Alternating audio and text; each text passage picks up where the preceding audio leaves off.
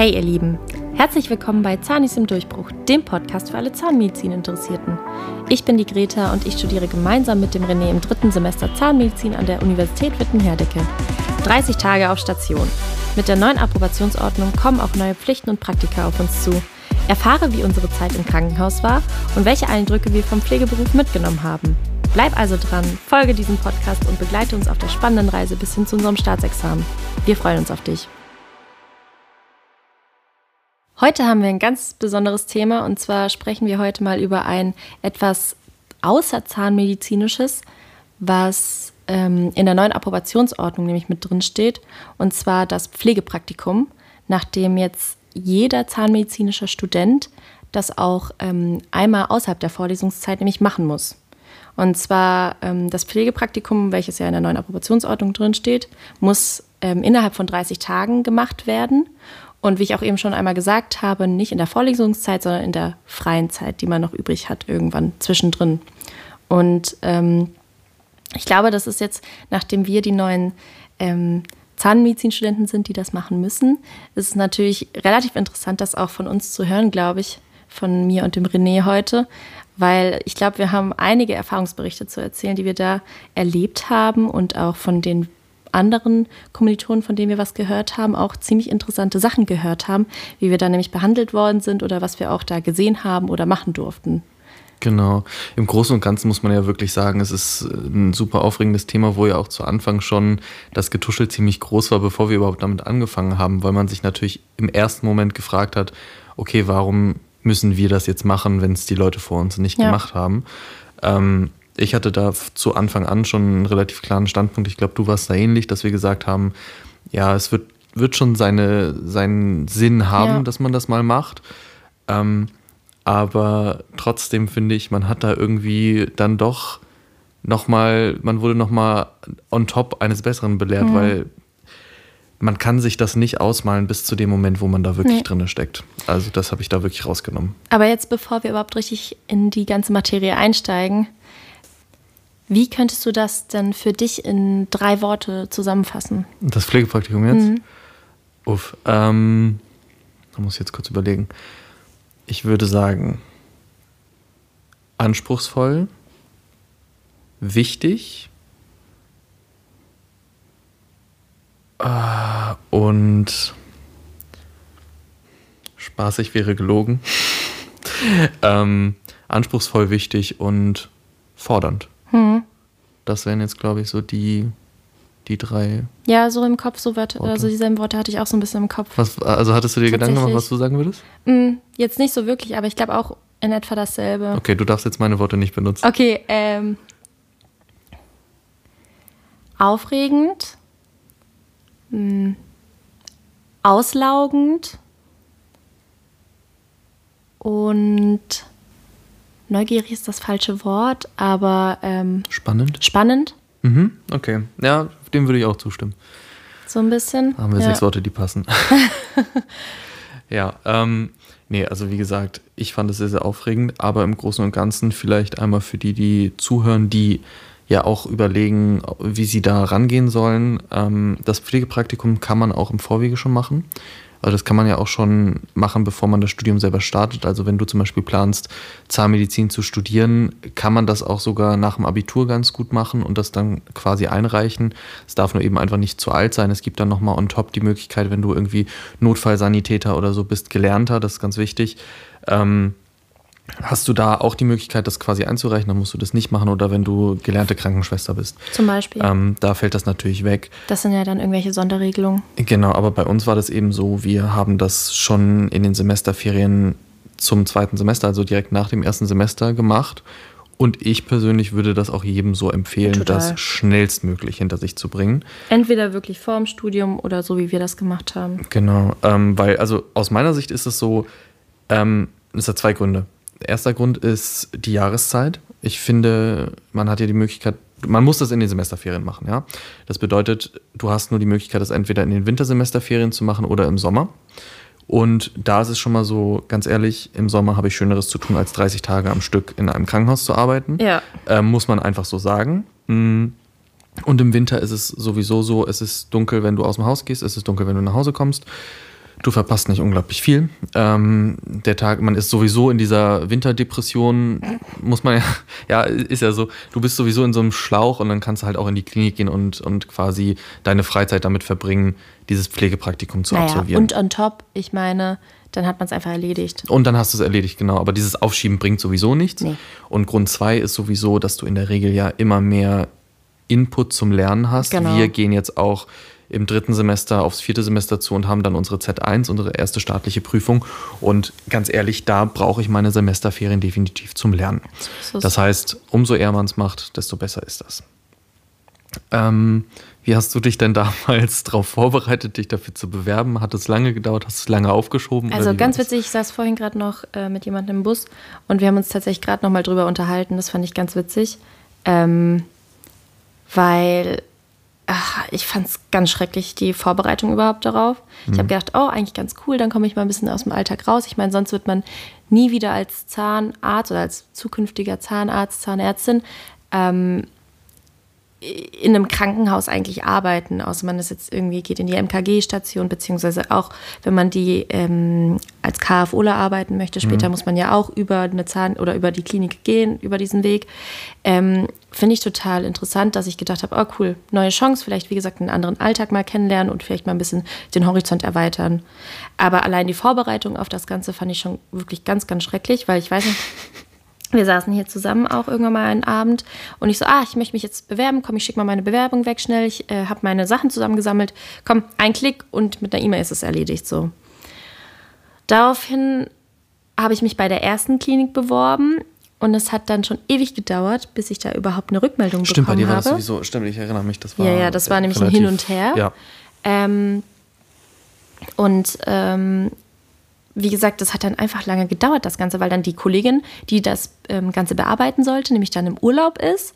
Dann die nächste hat gar keinen Plan gehabt, wer mit ihr überhaupt spricht. Dann waren die alle total überfordert, dass ich überhaupt Zahnmedizin studiere und nicht Humanmedizin und dann als Praktikant auch noch komme. Naja, letztendlich hat sich dann herausgestellt, dort hätte ich dann eh nicht richtig hingehen können, weil die eh schon total bescheuert waren. Da habe ich gesagt, nee, dann probiere ich es eh woanders. weil bevor ich mir den Stress antue, vorher schon ja. Stress zu haben, dann dahin zu fahren und dann die ganzen vier Wochen oder diese 30 Tage, die ich arbeiten musste, da auch noch Stress zu haben, hatte ich dann keine Lust drauf. Ja, ich finde, da muss man sowieso ein bisschen auf sein Bauchgefühl hören. Ne? Total, also gar keine Frage. Und dann habe ich die zweite Klinik angeschrieben oder zumindest mit, da direkt telefoniert mit denen. Dann haben die gesagt, ja, wir brauchen sechs Wochen Vorlaufzeit. Ähm, das geht jetzt so schnell leider nicht.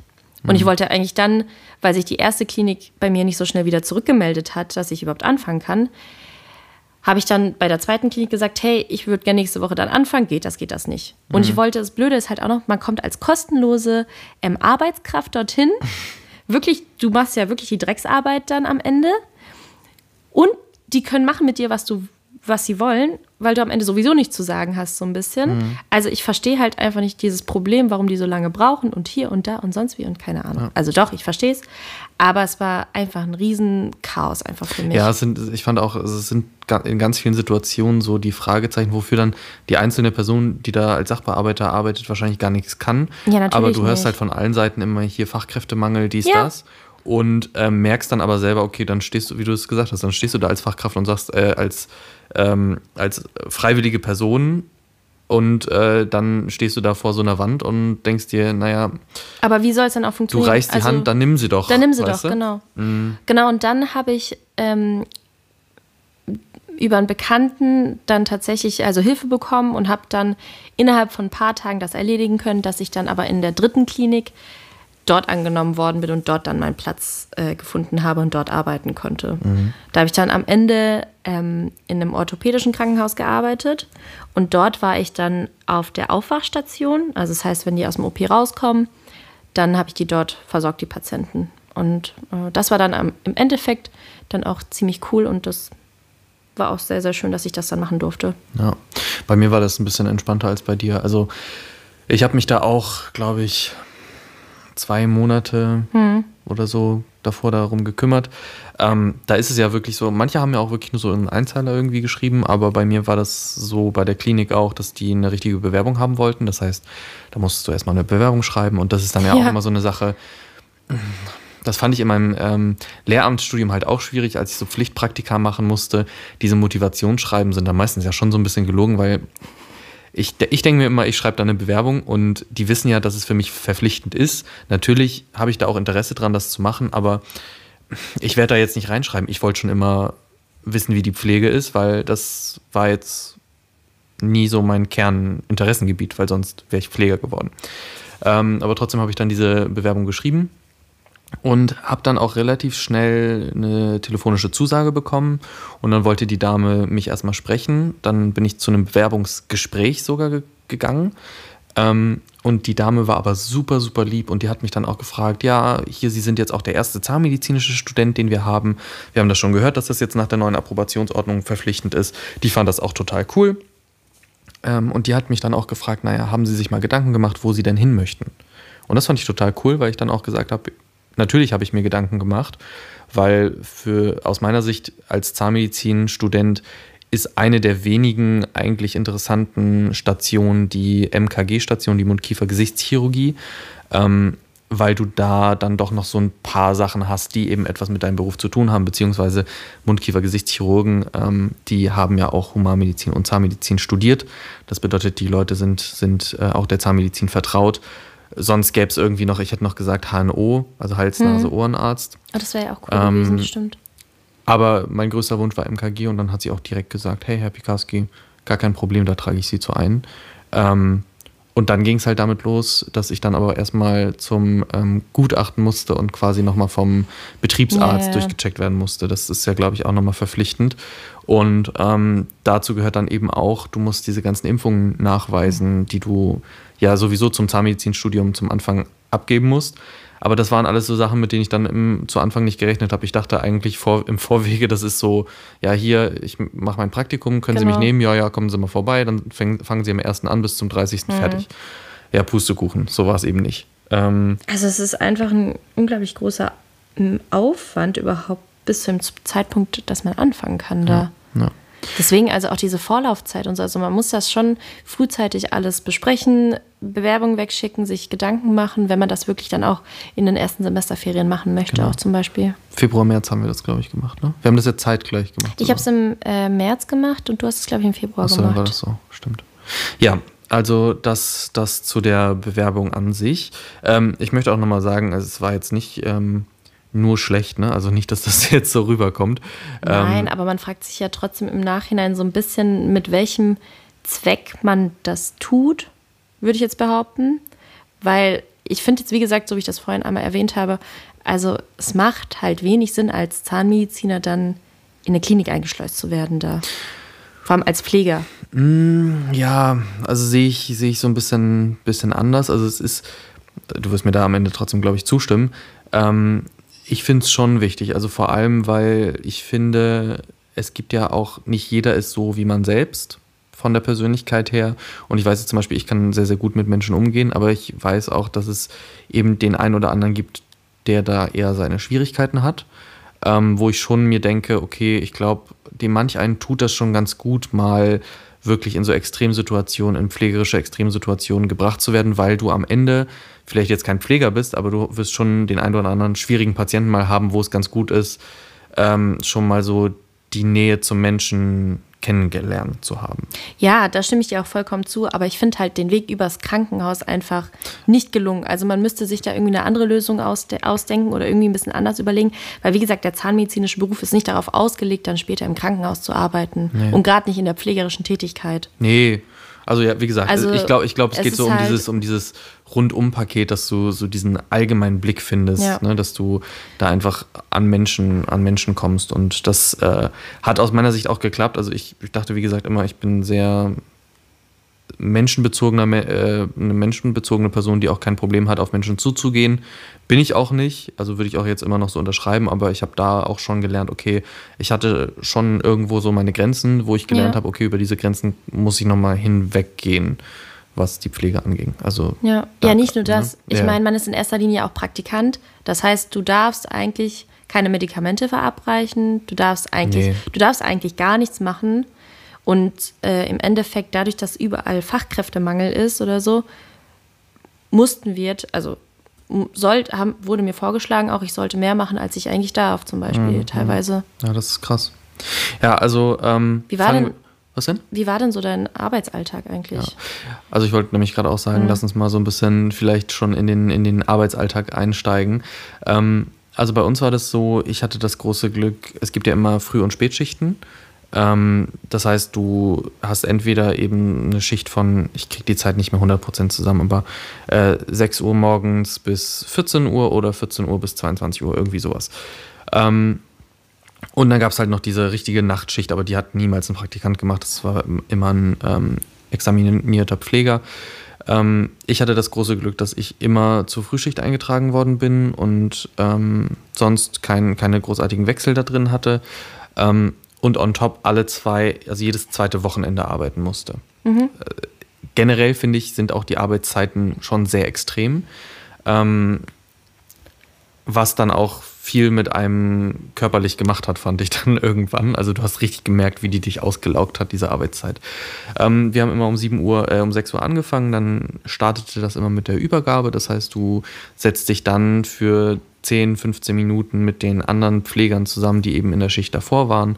Und dann wird eben in der Station einmal mit so einer Patientenliste einmal durchgegangen, wer ist noch da, der gestern schon da war, wer ist neu dazugekommen, was sind die Krankheitsbilder, was muss gemacht werden, was ist wichtig.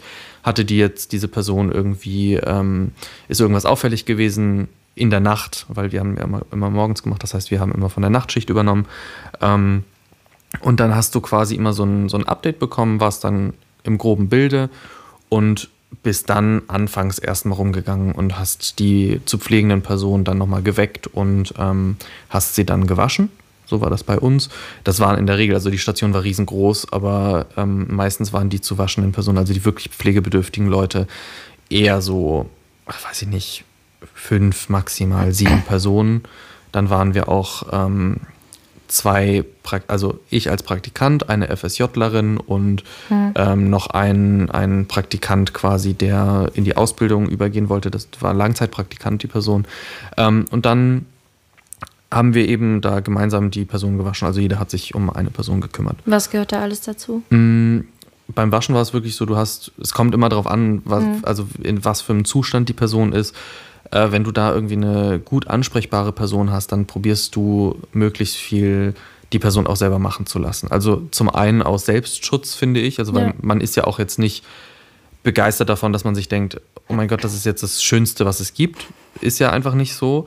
Ähm, und dann ist es ja schon so, dass du dir denkst, okay, wenn die Person das kann, dann soll sie es bitte auch selber machen. Also ja, wenn es eben möchte möglich ist, möchte die Person auch selber. Man muss da auch immer ganz klar so diesen Moment wahren, okay, für die Person selber ist es meistens auch, auch so. unangenehm. Ja. Ähm, und dann sagst du, okay, hier, wir machen das zusammen. Man probiert da auch ganz distanziert ranzugehen, aber trotzdem lieb und nett.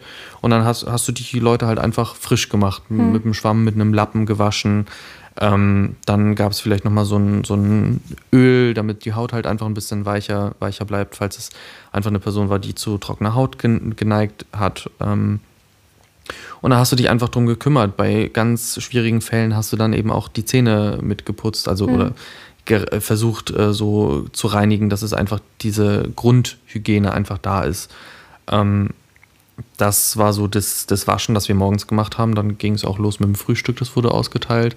Das war dann auch unsere Aufgabe. Dann haben wir Vitalwerte gemessen.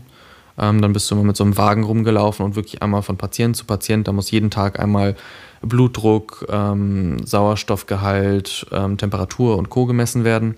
Mm, das haben wir immer gemacht. Und ja, dann in der Zwischenzeit hast du dann immer noch 10.000 so Zwischenaufgaben gemacht, bist halt hin und her gerannt, hast Anamnesegespräche geführt. Die haben das, die Klinik hat das alles über ein ähm, digitales System gemacht. Dann hast du dich immer mit den Patienten hingesetzt im Patientenzimmer und bist dann einmal den Anamnesebogen durchgegangen, hast nach Krankheitsbildern gefragt und und und.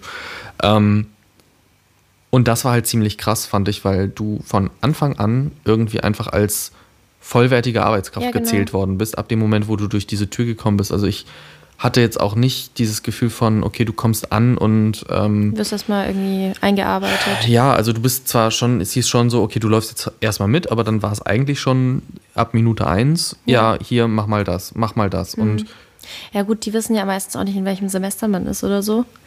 Also fragen sie vorher, aber ich meine, wenn da eine Person kommt, die irgendwie was Medizinisches studiert, gehen die wahrscheinlich auch davon aus, dass man irgendwie ein bisschen was kann, ein bisschen was weiß und wie was abläuft auch. Ja. Von wann bis wann hast du dann immer gearbeitet, wenn, jetzt, wenn das jetzt Frühschicht also, war? Ich, wie gesagt, ich glaube, das war irgendwie grob von, von 6 bis 14.30 oder okay. so. Also Überstunden gab es dann auch immer mal so, so ganz mhm. kurz, aber die haben mich jetzt auch nicht so gestört. Also das war auch in Ordnung, weil meistens war das dann wirklich so, okay, ähm, wenn dann die, die äh, Leute die Übernahme gemacht haben, weil am Ende gab es dann ja auch wieder eine Übernahme für ja, ja. die darauffolgende Schicht. Ähm, dann habe ich auch ganz oft gemacht, okay, macht ihr mal die Ab Übernahme, weil ihr ja wirklich das Fachpersonal seid. Mhm. Und dann hat mal irgendjemand geläutet und dann habe ich gesagt, Leute, ich gehe da halt mal hin, ich gucke mal, was ist. Ähm, und wenn ich das machen kann, dann kümmere ich mich da halt drum, weil irgendwann bist du dann ja auch drin. Genau. Ähm, Irgendjemand ist dann auch, wächst dann auch mit diesem Team so ein bisschen zusammen. Ja, und ich muss auch ganz ehrlich sagen, ich helfe auch immer in solchen ja. Situationen, weil ich mir denke, naja, was bringt es mir jetzt, in diesem Kaffeeraum zu sitzen und diese Über bei der Übernahme nur zuzuhören, weil sagen kannst du sowieso nichts dazu. Ne? Das ja, ist wirklich ja, der Moment, wo du einfach nur da sitzt und zuhörst und mit dem Textmarker da hm. irgendwas markierst, aber eigentlich nicht weißt, was du da tust. Hm. Ähm, weil du dafür einfach noch zu wenig Grundverständnis hast. Ja. Ähm, das so zu den Aufgaben. Und dann ist aber eben das so dieses Grundkonzept und dann wird es ja immer stressiger und stressiger von Mal zu Mal zu Mal. Und mhm. dann hast, hattest du noch Corona, ähm, den, den Fall, dass ähm, dann auch immer mal irgendwelche Patienten sich vorher testen mussten. Also jeder Patient musste sich vor einer OP zum Beispiel auf jeden Fall testen. Ähm, dann gab es auf einmal Corona-positive Leute. Dann gab es natürlich Leute, wo du einfach aufpassen musstest, generell wegen dem Immunsystem. Ja. Ähm, und das sind dann so Sachen mit An- und Ausziehen der, der Schutzkleidung. Ähm, dann musst du noch schnell dahin, dann musst du schnell das holen. Dann fehlt irgendwas, dann bist du ja auch immer der Praktikant, wo es dann heißt, ja, kannst du mal schnell auf Station XY genau. ähm, und das und das holen, und frag mal nach. Äh, aber beeil dich, weil die Person muss gleich in OP oder so. Und du bist eigentlich permanent nur am Laufen gewesen. Mhm. So. Ähm, und dann mal ganz abgesehen davon, wenn du halt mal irgendwie einen Fehler gemacht hast, weil du mal vergessen hast, was zu fragen, wo du gar nicht wusstest, dass du es fragen brauchst, weil ja. du einfach nichts davon wusstest. Dann äh, hatte ich auch relativ oft die Diskussion, ja, hättest du mal gefragt und ich denke, ja, was soll ich denn, wenn ich nicht weiß, was ich gerade tue, wenn man mir sagt, keine Ahnung, räum das jetzt ins Regal und ich räume das ins Regal und dann äh, sagt mir jemand, warum hast du es jetzt in dieses Regal geräumt? Warum hast du nicht gefragt, in welches Regal mhm. du es räumen sollst? Dann denkst du dir ja auch so, ja, woher soll ich jetzt, wenn du mir sagst, räum es ins Regal, dann räume ich es ins, Regal. ins Regal. Und dann ja. frage ich nicht, äh, soll es vielleicht jetzt in den anderen Raum? ja. Ne? Ähm, ja, Man wird das, halt echt so ein bisschen ins kalte Wasser einfach geworfen. Ja. Zur Verteidigung der Pfleger muss ich auch wirklich sagen, du hast einfach mitbekommen, ich habe das zwischenzeitlich dir auch immer so verglichen. Ja, ja. Ähm, das ist so ein bisschen, du hast das Gefühl, durch diesen Fachkräftemangel und dadurch, dass auch wirklich ähm, bei uns so ein bisschen dieses Gefühl von Unterbesetzung auch da war, dass das alles Leute sind, die so ein bisschen am Ertrinken sind. Ja. Und du bist dann so der Rettungsring, der, der nach mhm. denen geworfen wird und die packen dich halt einfach und halten sich an dir fest und ja. probieren sich halt quasi mit dir über Wasser zu halten. Und das war eigentlich so das, dieser Aha-Moment, wo ich wirklich gemerkt habe, okay, die können auch zum Teil gar nichts dafür, wie sie mit dir umgehen, weil die einfach so angespannt sind in dieser ganzen Situation, dass, dass ganz viele Situationen, wo, du, wo es dann auch mal gekracht hat oder die Spannung echt angespannt war, wo es dann auch äh, zwischenzeitlich mal geknallt hat. Also es gab auch eine Situation, wo wir wirklich gegenseitig uns sehr, sehr, ähm, ja, uns gegenseitig unsere Meinung gesagt haben, mhm. ähm, weil sich halt einfach über zwei Wochen angestaut hatte und dann halt wirklich irgendwann nicht mehr ging. Ähm, und dann war das aber wirklich wie so ein Ventil. Ne? Beide haben alles rausgelassen und dann war alles gesagt und danach waren wir gefühlt beste Freunde. Mhm. Ähm, weil du halt einfach gemerkt hast, okay, diese Anspannung haben gerade beide. Beide sind komplett fertig. Ähm, die waren fertig, weil die einfach 10.000 Sachen zu tun hatten. Ich war fertig, weil ich einfach äh, 10.000 Sachen zu tun hatte, aber halt gar keinen Plan von auch nur einer Sache hatte. Und dann tat es einfach mal ganz gut, wenn man da irgendwie mal kurz so runterkam. Ja, so war das bei mir. Grob zusammengefasst. Grob zusammengefasst. Trotzdem will ich nochmal sagen, es wird nachher auch noch ein Fazit geben, aber äh, im Großen und Ganzen fand ich es trotzdem sehr lehrreich und ich möchte die Zeit auch nicht missen, das gemacht zu haben mhm. für mich. Ähm, aber es war halt sehr, sehr hart. Wie war es bei dir? Ähm, ja, ich glaube ein bisschen anders als bei dir auf jeden Fall. Also ich habe ja zumal auch auf einer anderen Station gearbeitet. Ich war ja im, wirklich im Aufwachraum nach dem OP. Mhm. Und ähm, es waren jetzt bei mir auch keine lebensbedrohlichen ähm, Operationen, sondern das war ja, wie gesagt, orthopädisch. Das heißt, ähm, Hüftgelenk, Knie und Schulter wurde bei uns gemacht. Und ähm, ich wurde da von Tag 1 auch sehr herzlich empfangen und mir wurde auch alles sehr erklärt. Also Ich glaube, ich hatte schon auch diesen Status, okay, ich bin Student, wie gesagt, dass ich ein bisschen was kann, ein bisschen was weiß, bisschen auch anpacken kann, so ungefähr. Also ich möchte das gar nicht jetzt so äh, überheblich sagen, aber ich hatte so ein bisschen das Gefühl einfach. Mhm. Und ähm, dementsprechend wurde ich dann auch von den Ärzten so behandelt ein bisschen und auch von den Krankenschwestern auch so ein bisschen. Ähm, bei mir war das so, ich habe, glaube ich, ähm, bei uns gab es keine, gar keine Früh- oder Spätschicht, weil ähm, OPs gab es halt nur tagsüber. Mhm. Und ich, mein Dienst ging von, ich glaube, 8 bis ähm, 16, 30, 17 Uhr ungefähr so mit Mittagspause zwischendurch. Mhm. Und ähm, ich wurde halt so eingelernt, dadurch, dass ich keine Medikamente jetzt äh, in dem Sinne abreichen durfte oder sowas, mhm. habe ich eigentlich den ganzen Tag geputzt und eben die ähm, Patienten so ein bisschen vom OP empfangen. Also ich durfte dann auch von Tag zu Tag mehr. Das fand ich eigentlich ganz cool, weil die, die Schwestern mir auch immer ein bisschen mehr zugetraut haben, einfach und gemerkt haben, okay, ich habe diese Sicherheit, ich bringe einfach das Know-how so ein bisschen mit. Ich kann in Stresssituationen relativ gut umgehen auch und war immer relativ entspannt und so ein bisschen ausgeglichen, einfach auch in dieser ganzen Gruppe, glaube ich. Ähm, genau, und ich kam halt an, das war so ein, wie gesagt, Aufwachraum mit, ich glaube, acht Patienten konnten da gleichzeitig drin liegen. Ähm, und ich musste erstmal die ganzen ähm, Monitore vorbereiten und die ganzen Plätze vorbereiten. Mhm. Das heißt mit äh, Sauerstoffanschluss. Dann musste ich ähm, für die, es gab dann immer so eine kleine BGA wurde gemacht, also ähm, Blutge ähm, Blutgasentnahme. Ähm, wurde dann immer direkt nach dem OP gemacht. Genau, ich habe dann die Plätze dafür vorbereitet, dann schon mal ähm, Überwachungsbögen ausgelegt und so und mhm. genau dementsprechend vorbereitet und dann halt gewartet, bis der erste Patient aus dem OP kam. Ähm, dann haben wir die Patienten aus dem OP abgeholt. Dann wurde nochmal von der ähm, ATA, das ist die anästhetische technische Assistentin mhm. ist das oder Assistent ist das, glaube ich, wurde dann immer nochmal gesagt mit dem, je nachdem, manchmal kam der Anästhesist auch noch dazu oder halt nicht, je nachdem wie die OP halt waren, ähm, kam dann mit und hat dann einmal über den Patienten gesagt, wie ist der Zustand, was wurde gemacht, äh, welche Narkose wurde gemacht, weil manchmal ändert sich das ja auch im Plan, je nachdem, ob dann die, ähm,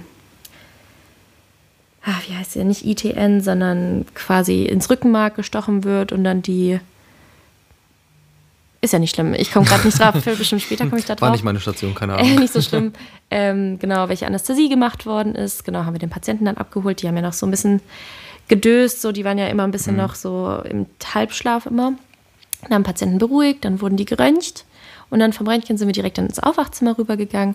Und dort haben die dann immer ähm, alles bekommen: Clip an Finger, Sauerstoff in die Nase, ähm, dann die ganzen Kabel fürs Herz, also quasi ähm, EKG. EKG wurde angeschlossen und dann erstmal überwacht so ein bisschen bei uns. Mhm.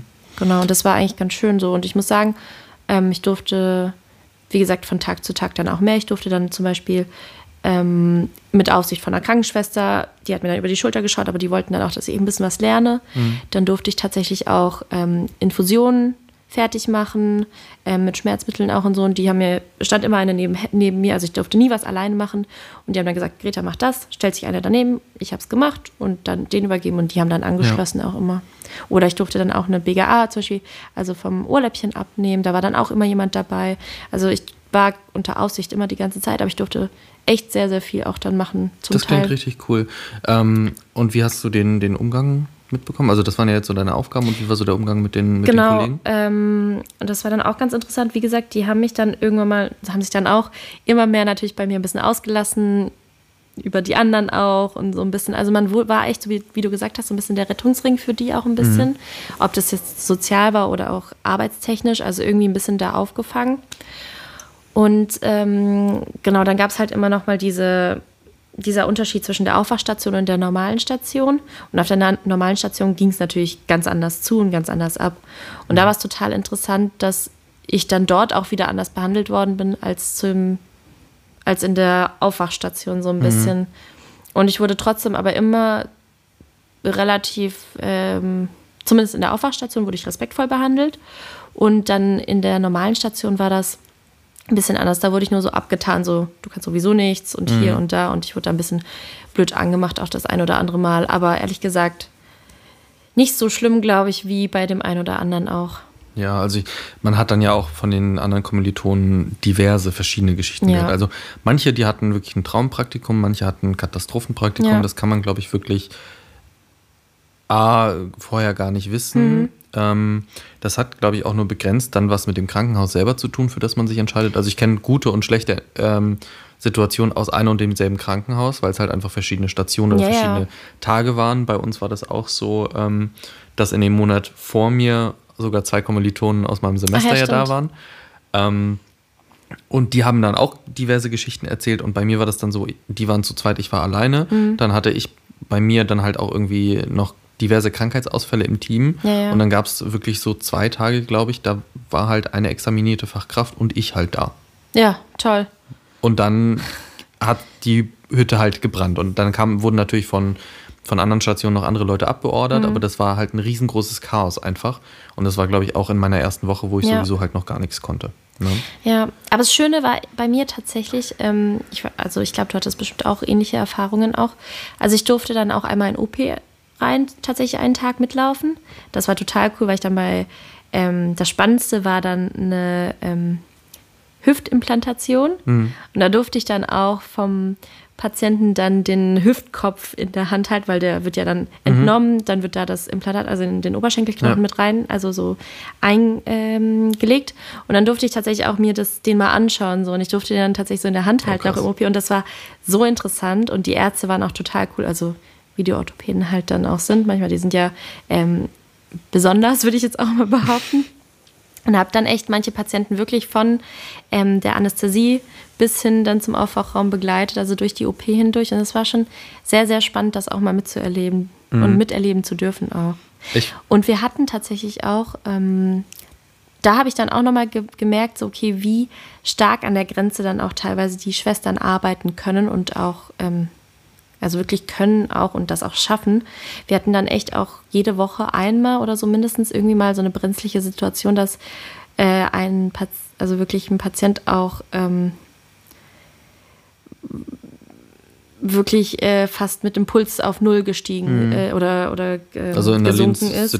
Bedrohlichen so, Situation. Situation. Mhm. Und ich war dann auch für mich so erstmal in Schockstarre, immer wenn ich das gehört habe oder miterlebt habe, weil du merkst, es geht ja innerhalb von Sekunden auf einmal. Ja. Und auf einmal stehen dann, musst du dann auch den ähm, Erste-Hilfe-Wagen holen mit dem Defibrillator. Dann mhm. die nächste Schwester fängt schon an äh, zu reanimieren. Dann machen sie den Defibrillator fertig. Die Ärzte kommen reingerannt und sind mhm. direkt auch am Start. Also da stand ich dann auch nur in der Ecke und war so, musste auch erstmal für mich so durchatmen, okay, das passiert jetzt gerade wirklich so. Also ich hatte da schon auch ähm, teilweise ein paar Grenzerfahrungen, die für mich auch ähm, nicht einfach waren tatsächlich. Ja. Grenzerfahrung ist ein gutes Thema. Also ich finde auch, man kommt da in verschiedensten Situationen sehr ja. stark an seine Grenzen. Also ich werde jetzt hier keine Patientengeschichten erzählen, aber um das einfach im Allgemeinen zu sagen, du kommst halt oft einfach in ein Zimmer und ähm, es treten dir Situationen gegenüber, die dich wirklich ans Umhauen. Limit bringen. Ja, ja. Ne? Also wo du auch wirklich merkst, okay, krass. Das war auch das, was ich vorhin erzählt hatte, mit dem ähm, du denkst, du hast bist sehr offen und hast eigentlich wenig Grenzen und gehst auf Menschen zu. Aber es gibt immer einen Punkt, bis, wo man sagt, bis hier und nicht weiter. Und ich habe den vorher nie für mich definiert. Und ich glaube, das definiert man eigentlich auch nie vorher für sich aktiv, bis zu so einem Moment, wo man im Pflegepraktikum ist, wo dann wirklich auf einmal jetzt beispielsweise eine hilfsbedürftige Person einfach mhm. vor dir liegt und du diese Person ausziehen musst. Mhm. Und du dann merkst, okay, das ist das erste Mal, dass ich gerade eine Person ähm, ausziehe, hm. die jetzt nicht mit mir gerade interagiert. Ja. Also, ähm, oder mit der ich verwandt bin. Und das ist dann ähm, einfach sowas, wo du merkst, okay, dar darüber habe ich mir im Leben nie Gedanken gemacht, warum denn auch?